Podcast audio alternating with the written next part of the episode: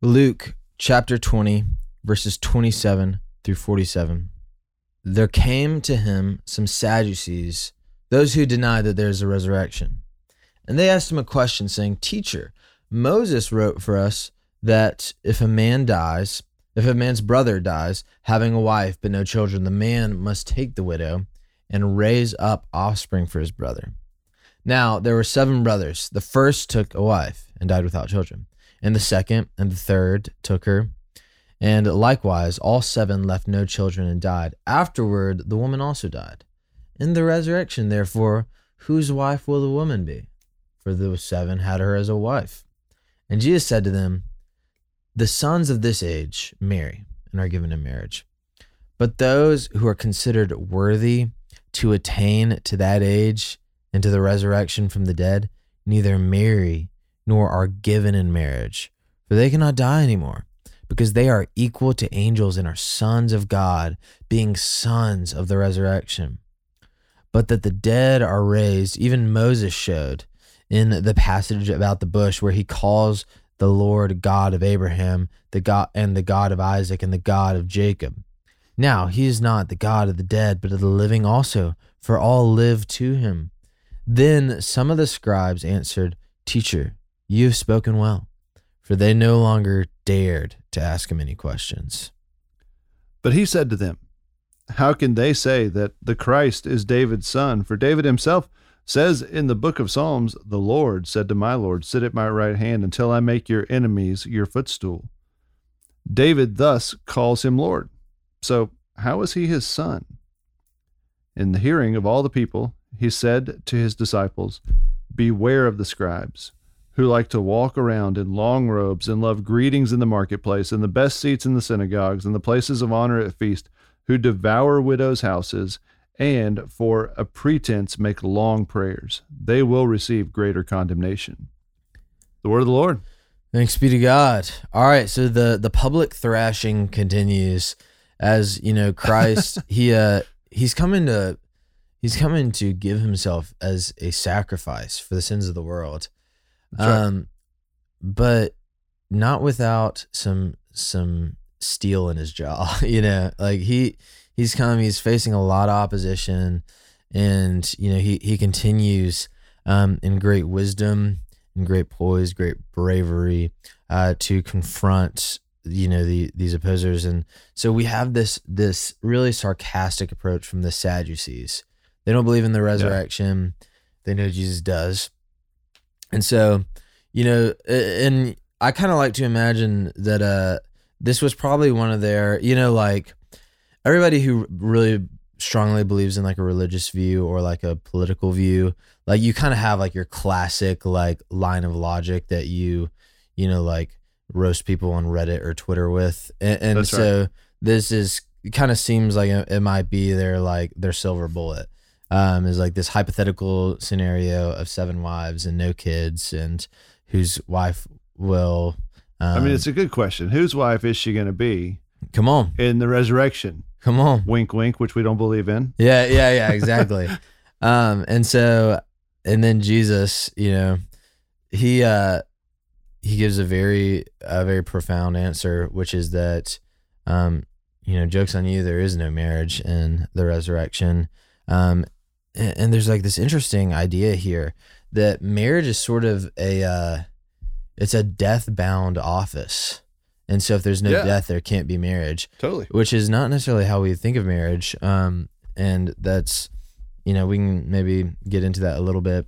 But I, I also think, you know, like Jesus, the, the focus here is not marriage. The focus is Jesus going to Jerusalem and facing opposition. And, you know, then he he responds with this, uh, or or he says he gives this, uh, you know, whose son is the Christ, uh, and quotes I believe it's Psalm two, um, the the Lord said, "My Lord said to my my right hand," um, and basically he kind of gives them a truly unanswerable question, and then he warns everybody the scribes. Um, and so, what are what are your thoughts on all this, Tom? Man, I I am like oddly familiar with this parable that Jesus told about the or the the, the parable that the scribes asked Jesus, you know, posed to Jesus, and then Jesus' answer. Let me let me just start with kind of the the punchline of what I think on a little bit of this. So the the the thing that stands out to me most is not the the sadness of what do you what do you mean there's no marriage in heaven Yeah. because like it is a it's a startling thought it's a sad thought but what actually stands out to me most is when jesus says um, that i am the god of uh, of abraham isaac and jacob he is not the god of the dead but the god of the living uh, when i hear that and i think one of the first times i heard that i thought i want to read the bible like jesus did Mm. Yep. I gloss right over uh, when God in the Old Testament says, "I am the God of Abraham, Isaac, and Jacob." I I, gl- I gloss right over that, and I'm like, those guys are all dead. Mm. But it is present tense, Mm. and every word matters in the Bible. And Jesus, Jesus, who is the Word, shows us that every word matters in the Bible, and this is present tense. He says, "Does the Bible not say in present tense that He is the God of Abraham, Isaac, and Jacob?" It's like, oh my goodness. I would Mhm. have skipped over that so many times or just read it how I wanted to read it instead of how it how God has given it to us. Um, I can I read you like an odd C.S. Lewis quote? I have it pulled up on my computer right now, but yes, do the honors. It's it's such a it's such a great quote Yeah. because because going back to the sadness, Yeah. you read the quote. I'll set you up. You ready? Going back to the sadness of, yeah, but I worked so hard to get married, and now I am married, and I really love it. And you're telling me when I get to heaven we won't know each other, we won't be married. Oh no! I thought C.S. Lewis had such a brilliant line in Yeah. helping helping like give us a little bit of peace with this. As regards to the fast, which is, you know, no sex in heaven, essentially, I think our present outlook might be like that of a small boy who, on being told that the sexual act was the highest bodily pleasure, should immediately ask whether you ate chocolates at the same time. on receiving the answer no, he might regard the absence of chocolate as the chief characteristic of sex.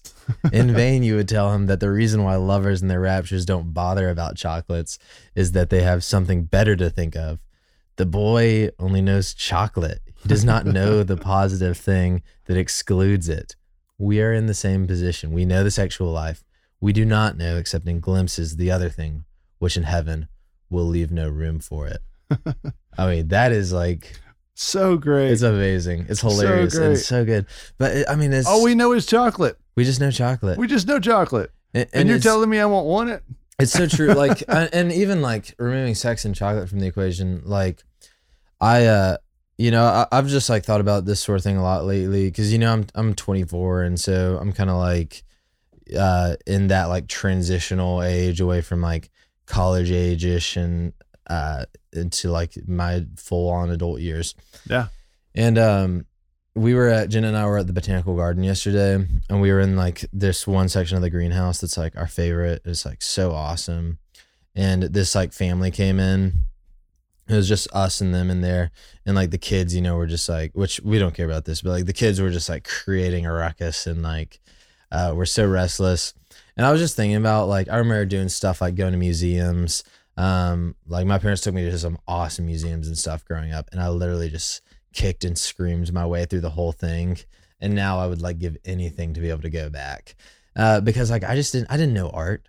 I didn't know I didn't know like the beauty of plants. Um, and now you know, like as I'm maturing, like I those are the things that like really like latch on to my mind. And uh, you know, I think why it's important, you know, this might seem like a long rabbit trail from the text, but this is where it connects. Yeah.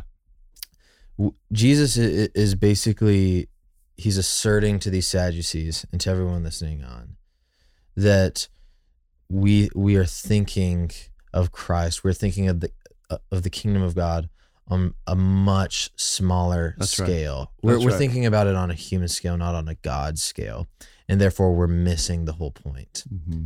A- and you know and it, it's more than sex it's more than marriage it's Mm-hmm. they're they're missing the fact that he is the christ because they you know they are they're thinking of chocolate the and and you got to know that the Lord is mindful that we are but clay, right? We're but dust. yeah He knows that we only know what we know. mm-hmm but he does call us to higher thinking. Mm-hmm. Amen. He doesn't just say, "Oh, it's okay. That's all you know." He's like, "No, no, no. I want you to think bigger. I want you to see me bigger, and I want you to trust me." And I do think a lot of this goes back to trust. Do I trust that what God has in store in this life and in the next is better than what I could produce on my own? Yeah. I mean, that's what we've looked at the last few days. Uh, Is the question of authority, and am I willing to say, "I give you authority over my life because you are the authority," Mm-hmm. and I trust that in this life and in the next, even if there's no marriage, Mm-hmm. that you've got it figured out, and it's worth it, and it's good. Mm-hmm. You know, and, and I think just like as we close it out, a good thing to just think of is, you know, to use that C.S. Lewis image, like in the child's mind, the the pleasure of chocolate, it it leaves no room for the idea of the pleasure of, of something greater like romantic love Sure. and intimacy That's right. and it's this idea of a, a, a lesser cheaper desire um, blocking out a, a greater desire until we mature into it and you know he he ends this passage on beware the scribes they like to walk around in long robes and you know their mm-hmm. sunday best they love greetings and work in the crowd in the marketplace and the best seat in the synagogue you know they're they're, they're just front row people they're the place of honor at feasts. They devour widows' houses and for pretense make long prayers. They'll receive great condemnation. You know, for for scribes, like the chocolate was was just this social clout and this mm-hmm. honor and this hubris. Mm-hmm. And you know, like you might lay low, you might be a fly under the radar type of person, or you might be like a big seat of honor kind of person. But for all of us, you know, there there are things that cloud our vision and our desires that risk us losing sight of the kingdom of God and and, and you know taking advantage of people. And so I think it's just good to think, what's the chocolate? You know, what's what's Mm. the what's standing in the way of of me, you know, gladly welcoming the kingdom of God. it makes me think of of Proverbs 15, 17 that says, Better is a dinner of vegetables and herbs where love is present than a fattened ox served with hatred.